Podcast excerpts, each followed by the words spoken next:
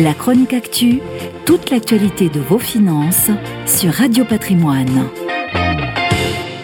Début 2019, il n'était pas du tout gagné que les Bulls allaient l'emporter sur les Bears. Les ours, symbole d'un marché baissier, étaient tout puissants après une année 2018 qui a été la pire depuis une décennie. Et pourtant, contre toute attente, ce sont les taureaux, symboles du marché haussier, qui l'ont emporté. Et avec quelle fougue Avec un plus 26% en 12 mois, la bourse de Paris signe tout simplement sa meilleure performance en 20 ans. Le CAC au zénith a franchi le cap des 6000 points, un niveau symbolique qui n'a été dépassé qu'à deux reprises en pleine bulle Internet au premier trimestre de l'an 2000 et en 2007 à la veille de la crise des subprimes.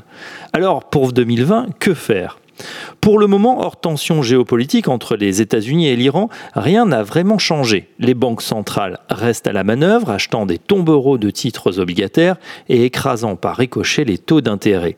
Par conséquent, pour trouver du rendement, les opérateurs de marché se tournent naturellement vers les actions. Les marchés boursiers ont flambé sur l'ensemble de la planète, que ce soit à Wall Street ou en Europe avec plus 28%, c'est l'Italie qui se hisse sur la première marche du podium, tandis que les marchés espagnols et britanniques n'ont fait que respectivement plus 13 et plus 10%. Du côté des valeurs, les grands gagnants sont les valeurs du luxe et de la technologie. LVMH, première capitalisation française, atteint désormais 210 milliards d'euros. Le titre, qui s'est offert le joaillier Tiffany juste avant Noël, a progressé de plus de 55% en un an. Côté tech, les valeurs de la côte parisienne ont flambé de 40% en moyenne, tandis que ST Microelectronics a pratiquement doublé.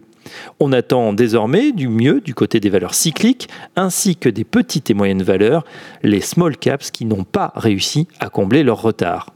Pour continuer à progresser, la hausse devra maintenant toucher des secteurs délaissés tels que les médias, les télécoms, l'énergie ou encore la distribution, un signe que les investisseurs ne sont tout de même pas très rassurés par ce marché.